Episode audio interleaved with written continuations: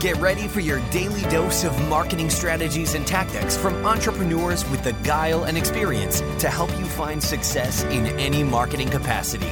You're listening to Marketing School with your instructors, Neil Patel and Eric Siu. All right, Marketing School listeners have a special message from our sponsor, DreamHost. If you want to rank higher on Google, you want to make sure your website loads super fast. Check out DreamHost. Not only is their solution super affordable, it'll make your website load faster, and they have amazing tools and support for your business to ensure that you grow and succeed. Welcome to another episode of Marketing School. I'm Eric Siu. And I'm Neil Patel. And today we're going to talk about 7 neat SEO tricks for 2017. So we're in the new year right now. Happy New Year, everyone. We want to give you things that will get you going on the SEO front.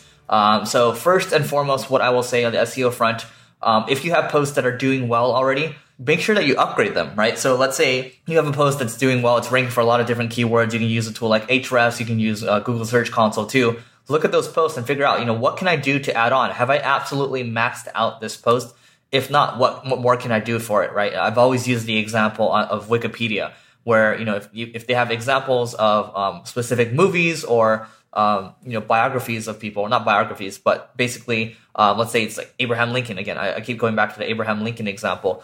Started with 2,000 words, then went up to about 8,000 or so. Now I think it's about 15,000 words for that piece. You keep upgrading over time and you want to make it that canonical piece. Upgrading posts. I mean, we did it this year for one post that we have around, online marketing companies. That one's doing well for us. If you Google online marketing companies, I think we're probably in the top 5, for that position. And it's because we upgraded it. We didn't do anything new. We didn't build any links to it. We just simply upgraded it, and we're going to be doing a lot more of that this year. One little simple thing that you can end up doing, especially if you have an informational site, I've noticed when you add the year in the title tag, like updated in 2017 or whatever it may be, but you just change the title tag to include the year, you actually generate quite a bit more click-throughs.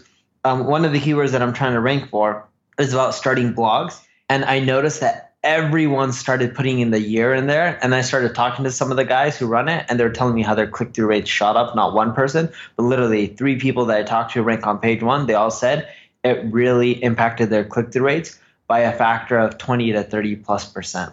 Wow, that's huge. All right. So number 3, buying sites. So one of the sites that I have, basically we saw... And Neil talked about this a little earlier, but or in one of our earlier podcasts, but basically what you do is you look for keywords that you're trying to rank for, okay? And then you look for sites, maybe the top 20 or so, reach out to those sites and see who's interested in selling. Because in many cases, let's say you're in an outdated niche, you reach out to these people and they might no longer be interested. A lot of these sites in this niche have been kind of just sitting around and, they're fairly outdated. They look like they've, the sites were built in like the 90s or whatever. But here's the thing. A lot of these sites, they have the age and also they have good domain authority because they have a couple hundred links pointing to them. So if you can find a site, what we did is we found a site that was generating about $350 in revenue a month. We bought the site for $11,000. And, even though we paid $11,000 for it and you're thinking, well, it's only generating $350 a month. I mean, what we were really looking at were the links. So we were able to acquire a couple hundred links, maybe 250 to about 300 or so, basically redirected everything back to the site. And then, boom, we've taken over the rankings. And, we're also taking over that revenue, too.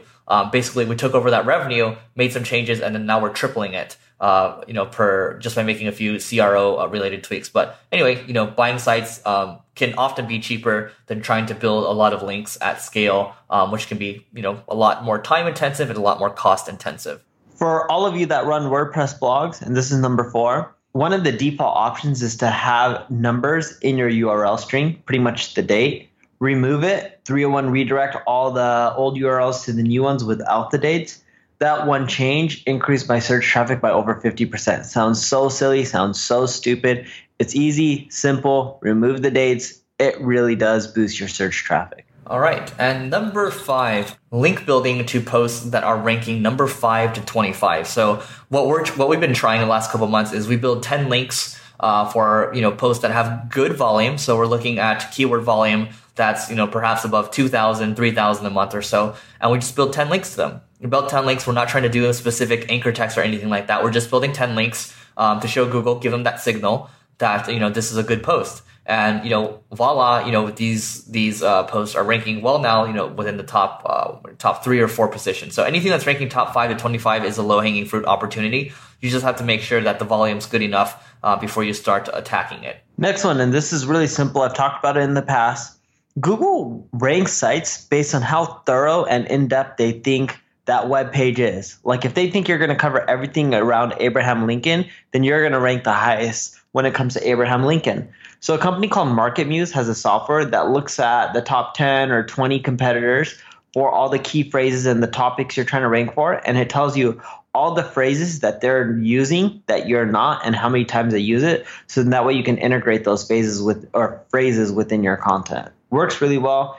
We should get you a drastic increase in search traffic. All right, number 7. So this one has not been talked about in a long time, but tier 2 link building. So I remember back when I first started learning SEO, I was open to everything. I looked at the black hat forums, and I remember there's a service called the Drip Feed Blast. And basically what it does is it allows you to buy, a bunch of ScrapeBox links, I think.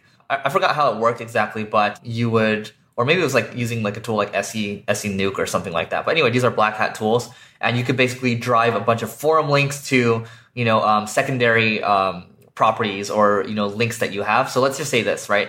Let's say I build Neil a really good link on, Entrepreneur Magazine or something like that, and I link to him.